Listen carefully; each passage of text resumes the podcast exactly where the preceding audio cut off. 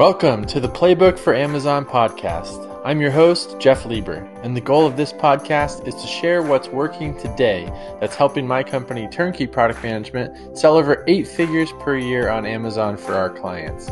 We will share with you the actionable steps, systems, and playbook that you can plug into your business to boost your sales on Amazon. Let's go. Hey guys, so if you are ever planning to sell your business one day, even if it seems four or five years away or possibly never, I think it is still important that you think about what you need to put in place to be ready to sell at any point. And today we had a very special guest. I got to interview Corin Woodmass. He is the FBA broker. He has sold more businesses than uh, than anyone I know, and um, I got to pick his brain and, and, basically ask all the questions I could think of, you know, from your guys' shoes. Um, so I think you're going to get a lot of really valuable insights. He gives, you know, biggest mistakes that he sees made.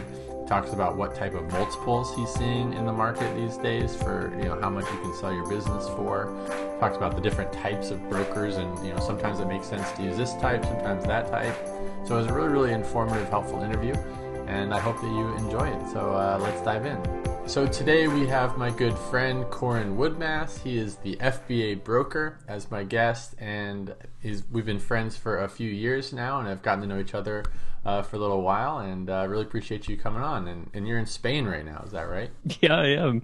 Thanks for having me on, Jeff. I appreciate it. Absolutely, you live one of the coolest lives that uh, that I've encountered in the entrepreneur space because you just you and your wife work together, right? And you guys just don't you just travel from country to country, continent to continent. Like it seems like every few months you just go to this new awesome place. It's it started out um, simply just being a, a nomad experiment, and uh, now it's about I, I usually say it's half for business, half for pleasure. So we have about half of our deal flow comes out of Europe, so mm. it pays to spend time in Europe and the UK, and about half roughly from the US. So a lot of the buyer pool is based in the US. So we spend a lot of time in the US and um, North America, and also um, over here in Europe. So yeah, it's it's not a bad lifestyle. Sometimes it has its drawbacks, but um, the the biggest upside is if the weather turns and we don't like it, we can just move somewhere else. yep. That's so awesome. Are you going to get to do anything fun in Spain, run with the bulls, or uh, is there anything going on there? Well, that's the downside. Um, while we do travel, we we actually work a ton, so we have we have the weekends mostly uh, to to do some things. So we've the next three weekends before we leave, we're hiring a car and just exploring around. We're in Valencia here, so this is our first time in Valencia. So we'll drive around and see some cool stuff around here. But yeah, nothing like running with the bulls. I'm not sure I'd, I'd, do that anymore. Maybe when I was younger, but not now. yeah. Yeah, I did it in my early twenties and would uh, would not oh, wow. would not do it again. That's for sure. that was pretty dumb. You're braver than me. uh, stupider, I think, but uh, cool.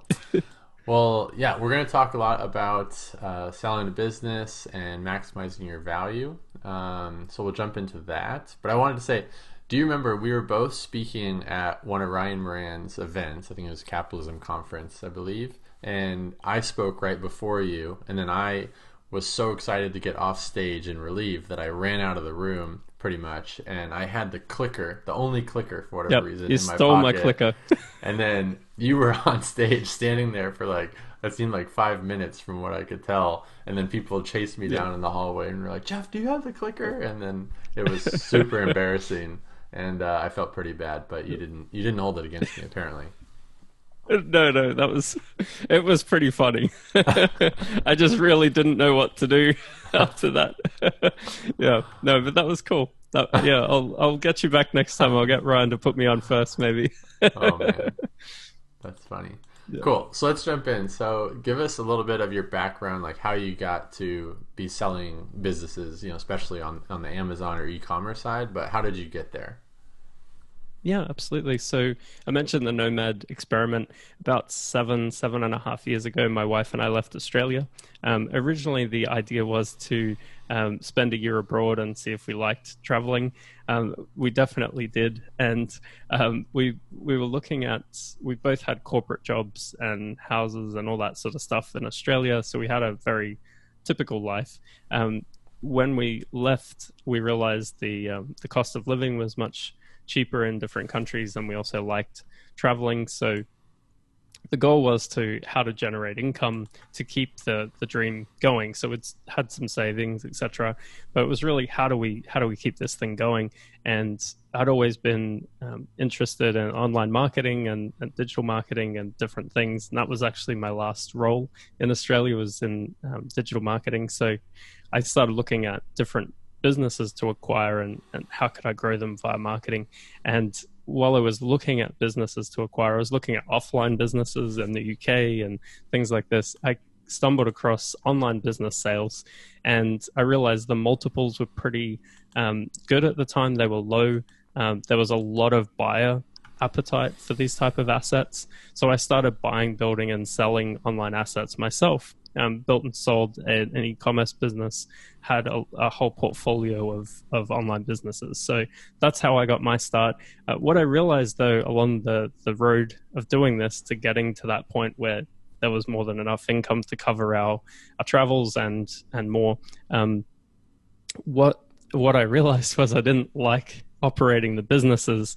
I like doing the deals. And um, I spoke to, I met a number of brokers through the um, the process, of course, a number of investors as well. And um, I realized that maybe my skill set is more around the the brokering of deals as opposed to acquiring and running the deals. So um, that's how I got started in the brokerage side. I'd actually sold an e-commerce business and took that cash and, and started an Amazon business in the supplement space. So I had the Amazon experience, um, had the buying and selling experience. So I'd been on both sides of the transactions, which is helpful. And um, I, I, knew a lot of people in the Amazon world that were, were coming up and, and doing quite well. So it was a good um, intersection. I could speak the language of the buyer and also the, the seller. And um, that's when, when I started the FBA broker mid 2016.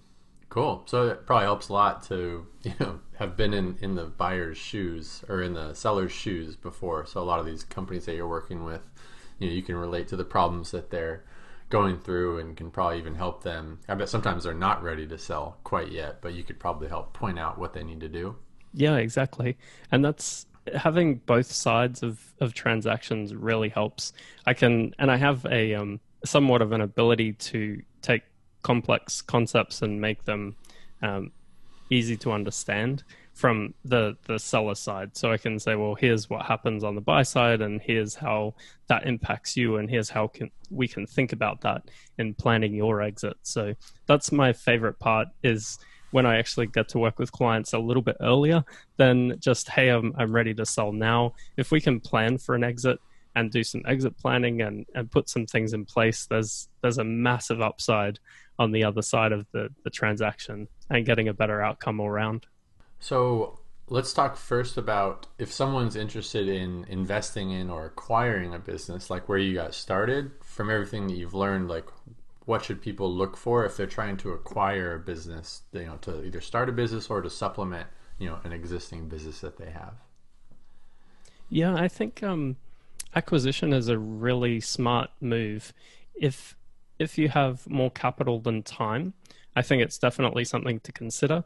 I wouldn't uh, buy to operate again, but that's just with my background and experience. I, I understand my strengths and weaknesses a lot better now than I did back then. So I do a, a stock take of what my skill set is, um, what my other opportunities are, and see if if that's for me. Um, actually, partnering with other people, um, you know, there's there's great companies out there that can manage your Amazon presence for you. For example, we don't know anyone like that, but there's there's companies like that that can help you. Um, so partnering with people with experience, not necessarily 50-50 partners. Maybe they're a service provider. Maybe there's other leverage that you can bring to a deal. Um, I would look to bring leverage. I wouldn't just acquire what's already there and expect that to to grow or continue. I'd want to bring in extra um, leverage to the deal. That's if I was to go back to the buy side again, um, I'd definitely look at if I had more time than capital, look at acquiring, um, and I'd bring significant leverage to whatever it is I was looking to acquire. And what's an example? What do you mean by leverage exactly? Like what are some examples of that?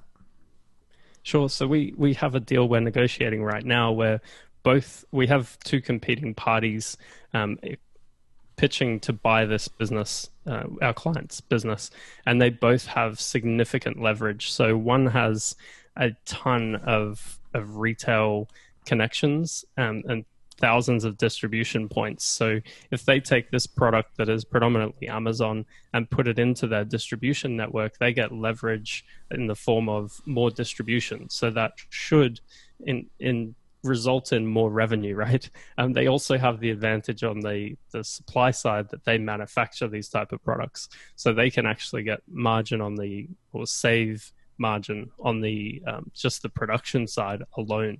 Um, the other buyer is in a very similar position where they have the team in place and the partners in place to do essentially the same thing. So they're bringing significant leverage and they can outbid other buyers because they know what's going to happen next. And for them, it's still a great deal because they know they can go and put these products elsewhere and save save money, um, which makes them more profit. Right. So yeah, that's that's what I would say is leverage. Gotcha. Does that have anything to do with because we were talking a little bit before about sometimes you're you're working with strategic buyers versus non-strategic buyers or e-commerce buyers. So because they can value businesses very differently. Um, so mm. can you explain that a little bit more in depth? Yeah. So if if you have an e-commerce business or any any vertical at all, um, but obviously we're mostly talking to e-commerce owners here. So you have an e-commerce business. If if you go to sell that business there's multiple pools of buyers that potentially could be interested in your business. The easiest to find buyer is an e-commerce buyer, an FBA buyer, right? And there are very standard multiples, very standard deal structures um, that are in those spaces. So if you're looking, if you have an FBA business, you're taking it to market and you're talking to FBA buyers, that all they're looking for, most of them, is an FBA business. They're not looking for a specific brand. They're not looking for a specific niche. They're not looking for, say, pets, like you sold a pet brand. So they're not looking for leverage in the pet space, right? If you, on the flip side, if you can have a, a brand that is in a specific vertical and has the right characteristics that appeals to these larger buyers, we talk about quality and size, right? At being the main things we need to appeal to these buyers, but they see value completely differently to a, a standard e-commerce buyer. Gotcha. So you're selling a lot of businesses. We talked about that, and it's going really well. But how? What are like the current multiples um, that you're seeing? You know, I know there's a lot of variables and factors. I sold a business multiple years ago, so I'm, I'm curious how it's changed since uh, since then. Yeah. Yeah, so the, the multiples are really all over the map. So we do map and report, we track, monitor, and report on the entire market. And what we're seeing below that million dollar mark, a constant trend is, is multiples getting softer in those ranges, everything else being equal, especially if you're looking at that e commerce buyer. Above that million, it's it's a mixed, but overall it's it's pretty consistent above a million dollars. And here's here's the secret though, Jeff. Something we've we've discovered about nine months ago is we don't actually put list prices on businesses anymore. we let the market tell us what they think the business should be worth. We use our market data to support higher multiples, but for the most part, because of the type of businesses we're taking to market, we're seeing outsized multiples compared to e-commerce multiples. Um, now, because we do report on this data, I can share that with your audience and they can take a look at our, our latest data. Um, but yeah, it really depends on the size of the business, um, the characteristics of the business. It could be anywhere from two times annual earnings up to five, six times annual earnings. It's a really wide, wide range. Interesting. Cool. Yeah, I think mine was sold somewhere in the, in the middle of that. Uh, I'd have to look back exactly. Perfect. Um, oh, good job. I didn't know what I was doing. Um, okay. Next, I wanted to ask was so how how does someone know when their business is sellable to anyone else? I feel like some business owners, and I felt this way early on, was like no one would would want to buy this business that yes. that I was running, right? But then it got to a certain point, I was like, well, maybe maybe someone did, and then I talked to some people, and they're like, yeah, that's definitely sellable. So when when is it? when should people start thinking about that or recognizing when it might be sellable? That's a really great, a great way to think about it because a lot of times people say, Can I sell my business? Not when is the right time to sell my business. Um, the, the gift and the curse of, say, an Amazon based business or an e commerce business, specifically Amazon, let's talk about Amazon businesses first. A lot of the infrastructure is handled by Amazon. So you can run a seven, eight figure revenue business with a really small staff. You could have two or three people and you guys, right, helping run the business and, and you're good. So the, the infrastructure is actually pretty light. So it's not like a traditional business. The the time the best time to sell a business in general terms is when you think you'd be crazy to sell it. Uh, when you're in hyper growth mode, when you're really profitable, you're kicking off more cash than you can handle. Things like these are really good signs that you're probably in the right spot to think about selling the business. And then it really depends on the business itself and the characteristics of that business. Um, things like product life cycle come into play. Um, who's handling the day to day operations? Are you still doing all of that yourself? Depending on the size of the business, that can be a, a problem or it can it may not even matter, right? If it's a smaller business and someone's buying a job, might not matter. Um, but generally, you want to get out of the day to day at minimum. Um, you definitely want to be showing momentum. You want products that have longer life cycles that are improving over time. And an extra bonus is if you're in the same category, if you're appealing to the same target market, you have a strong brand like you did in the pet space. Let's say if you're only pets all the time, that's a great move. If you're an everything store, there's already an everything store, and that's Amazon, right? Um, if you're trying to be a, a small everything store, it's not going to it's not going to move well. Um, the, those type of businesses are just not as attractive as they used to be a few years ago.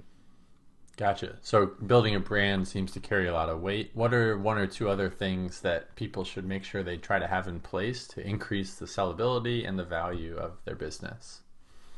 Yeah, so there's there's almost um, seasons when it comes to launching a business, especially from scratch. So in the Amazon world, it's it's very compressed, but we see this over and over again. So the first year or two, we see most clients are just trying to figure out their niche. They're trying to figure out what's selling, what's profitable. And the next year or two is really doubling down on what's working and expanding out that product line and maintaining or getting a foothold in that in that niche and then doubling down on that. And then the last year before you go to sell is if you're wanting to sell at that point is optimizing for profit, which is a tricky balance because you still want to make sure the business is growing. So it's it really depends which season you're in, and that can dictate when is the the right time to sell. Sometimes we see people that go too far the other way, so they're optimizing for profit because they want to take cash out of the business, and then they take their foot off the gas and the business starts to decline and then they think oh i should sell this now before it goes to zero. That's a horrible time to sell the business. So it depends what season you're in. Um, also depends on what's next. So something we've seen as a constant trend that buyers love to see in, in these seven eight figure ranges is when you're needing more capital to grow but you're restricted. So you're selling well, you have good margins, but you know that if you could just get access to more capital, you could expand and grow into a much larger business. That's a really good sign. Um, some of our clients, for example, they have lines of credit that are just getting uncomfortable, right? They're personally guaranteeing these deals. Maybe it's a couple million dollars in line of credit. That's that can keep you up at night, right? Especially if you're just on Amazon. So these type of things are usually good problems to have. But you really want to watch your margins. If if you're highly profitable and like I said before, if your business is kicking off more cash that you need to keep reinvesting, that can be a good indicator that maybe this is a good time to sell. Because investors are really looking for return on capital. Right? They're they're looking there's a lot of businesses available for sale and they want to know that if they put money into buying your business, the secondary investment, which is in your products, is going to give them the highest rate of return possible compared to the other deals on the market. So, thinking like an investor in your own products, your own brand, is really important when it comes to when to go sell the business. So I'm thinking back to when I sold the pet products company a few years ago, and we we probably had phone calls with six different interested buyers who were you know going to place an offer or did place an offer and one of the big questions they had was who's going to be running the business after. So that like sometimes they had their own team in place so they could kind of build that, that business into it and add it onto their products and brands. But most of the buyers didn't have a team or infrastructure so they were concerned about you know did i have a team that could stay with the business? So is that a big future that people should try to make sure is in place um, to open up to more buyers or it depends on the size of the business actually. Um, we see that being less of a concern the larger the business is but on the flip side of that usually there's people in place. If you're running a $20 million a year business there's usually some people in place. So as a broad overall statement if your business can afford the staff, you should definitely hire the staff to operate the business at minimum. Things that aren't necessary as far as uh, it, it'd be a a nice to have and would definitely move the needle on on what your business could be worth is the strategy level thinking about the business. And that's usually the last thing that's outsourced or replaced in any business is the founder's vision for the business and the strategy on the business. Most investors coming in will think that they have a pretty good strategy or they've researched a strategy that they want to deploy with your business. Um, but yeah, like you said, the day to day is definitely a, a plus when it comes to selling the business. And then, so when selling the business, I've heard and seen that, uh, you know, I'm sure a lot of our listeners have 99 or 100% of their sales on Amazon. So, speak to when you have two channels like Shopify or retail versus just being Amazon only, how much more of a value and how much more attractive and sellable is that business when you have multi channel? It depends on a couple of things. One is the size of that revenue as compared to your overall revenue. So typically it needs to be 20, 30% plus per channel to move the needle on a multiple. However, retail, it's interesting you brought up retail. Um, so let me give you some examples. If you have a website where you're generating traffic and you know your things that direct to consumer companies know. So you know your cost of acquisition, you know your lifetime value of a customer, all of these numbers you you have. If you have that, you've got something that's worth more if it's a higher percentage of revenue. So if that was 50% of your revenue and you knew you knew your numbers and could say if I invested $100,000 here's what would happen, that's a great spot to be in.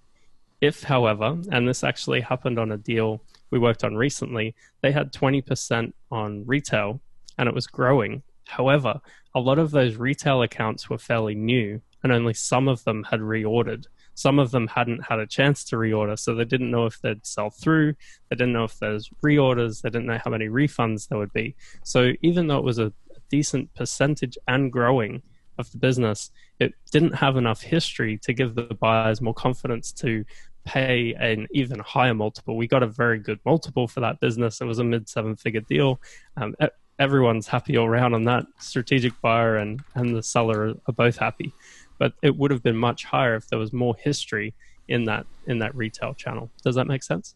Yeah, no, that makes perfect sense. Yeah, I'm trying to think back. We had really small percentages of non-Amazon sales, but the, that particular buyer was attracted to that. They at least liked that we had started the process. We had gotten set up on Walmart.com. We had set up the Shopify store, and they were very early on. And so we could show them, hey, we've only been doing this for three months, but at least we we did the legwork to get it going, and the opportunity is there for you.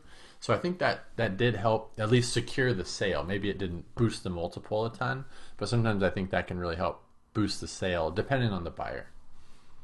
Yeah, absolutely. Yeah, it's it's something that is definitely worth doing.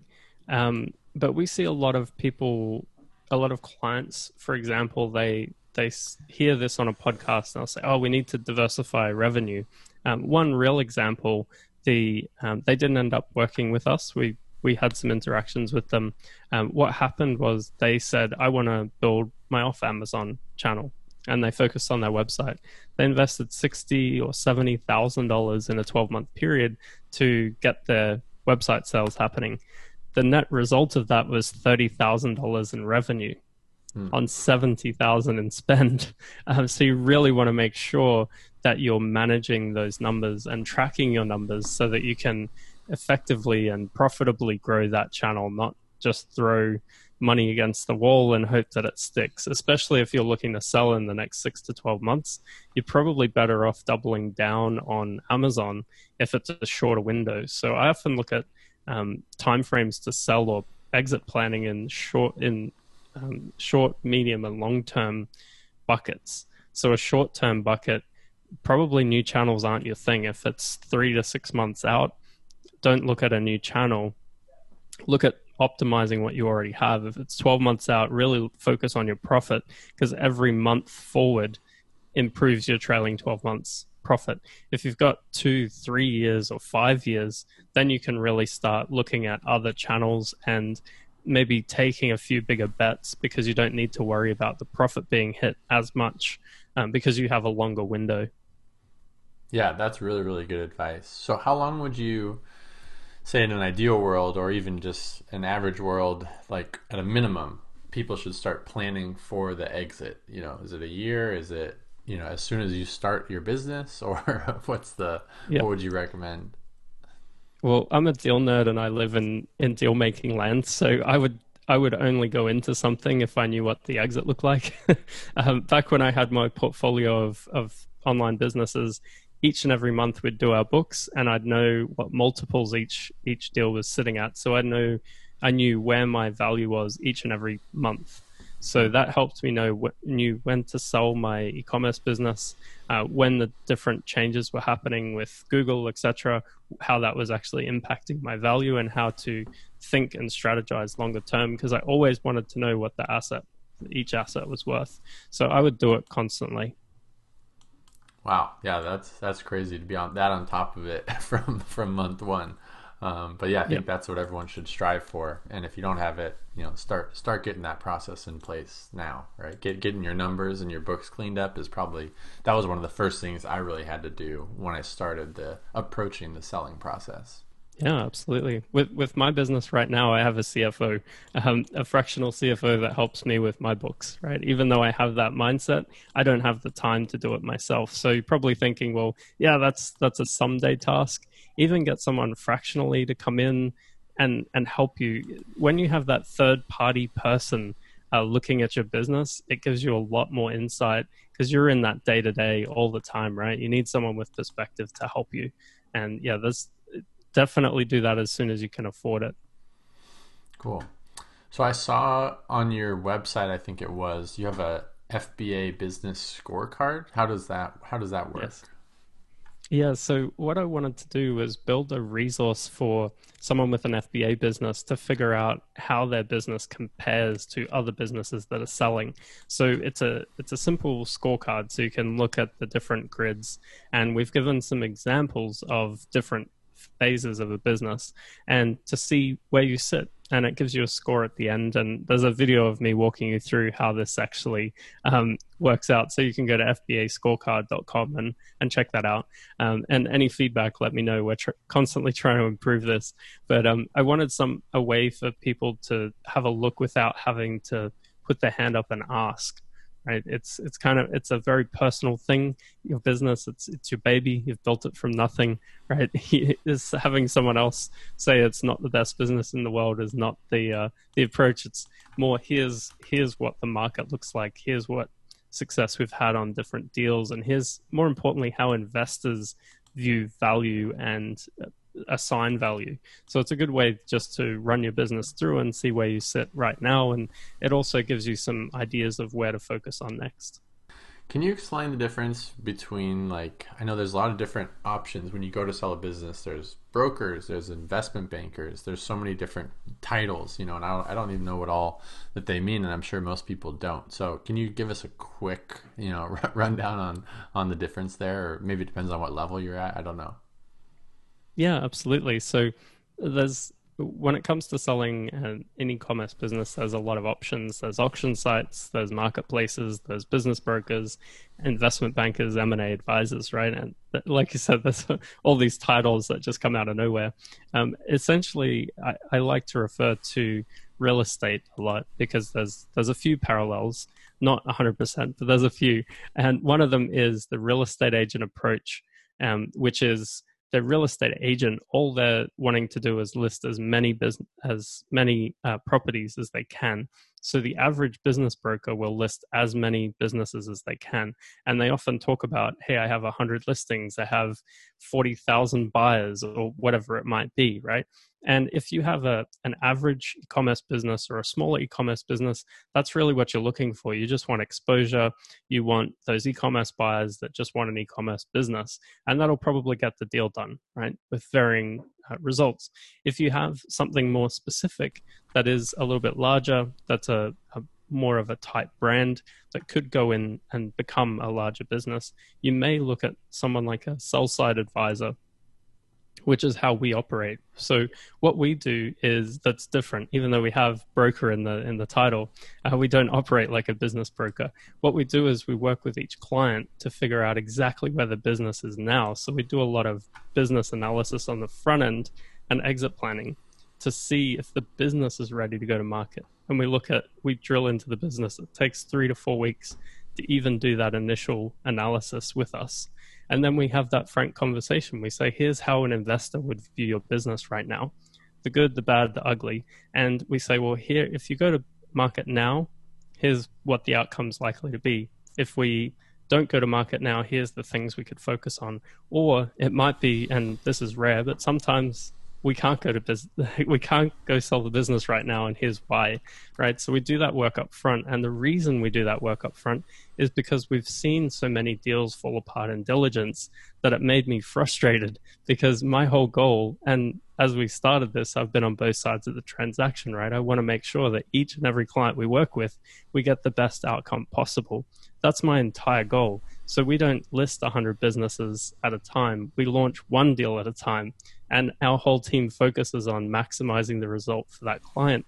And we also don't work with buyers. We have buyers on our list, absolutely. We I, am friends with a lot of our buyers, but we don't work for them, and they all know that we're here to maximize the result for our client, being the seller, as opposed to just getting a deal done. So there's reasons to use both, but that's our approach and it's not for everyone. We need size, we need quality, right? So as we were talking about before the call or before we hit record here, you know, really for our process to to have an impact, we need about a million in earnings, free cash flow in the business and above for this approach to actually have a meaningful impact on the net result being the higher highest multiple best deal terms. We need something to work with. We can't layer this approach on to a small everything store, it's just not going to have the same result. As much as I'd love to say I could sell anything, it's not actually the case. yeah, I really like that approach. I mean, it's very honest and makes sense to me. So let's take home what's one like action item if you could leave someone with a tip, you know, as they're trying to set their business up for sale one day, what's just like one action step that they, you know, need to do this year to make sure that they're setting themselves up for success? Yeah, absolutely. So you mentioned this on your preparing to sell episode where you said go and talk to as many brokers, advisors, different people that you can talk to. Talk to people that have sold their business. Talk to people that are thinking about selling. Talk to buyers. Um, I have a podcast called Truth About Exits. I interview a lot of investors on that on that show, and I, I dig into deal terms, etc. Maybe a little bit too far if you're not ready to sell just yet. But do do your homework, right? This this could be a meaningful exit. A lot of our clients have life changing fu money out of their exit. So this this can be worth spending some time on to make sure you get that outcome you're looking for. And at the very minimum, just be aware of what your options are and keep in touch with the market. Have a look at what's for sale. Uh, a lot of the brokers and marketplaces have email lists, so jump on an email list. Go have a look at what's out there. Um, when I started, um, I got some advice when I first started on the buy side, which was to look at 100 deals before buying the first one. I didn't make it to 100. Don't make my mistake. Go go see a lot of deals. Go kick the fences. Uh, kick the trees, whatever the shake the trees. That's that's what I was looking for.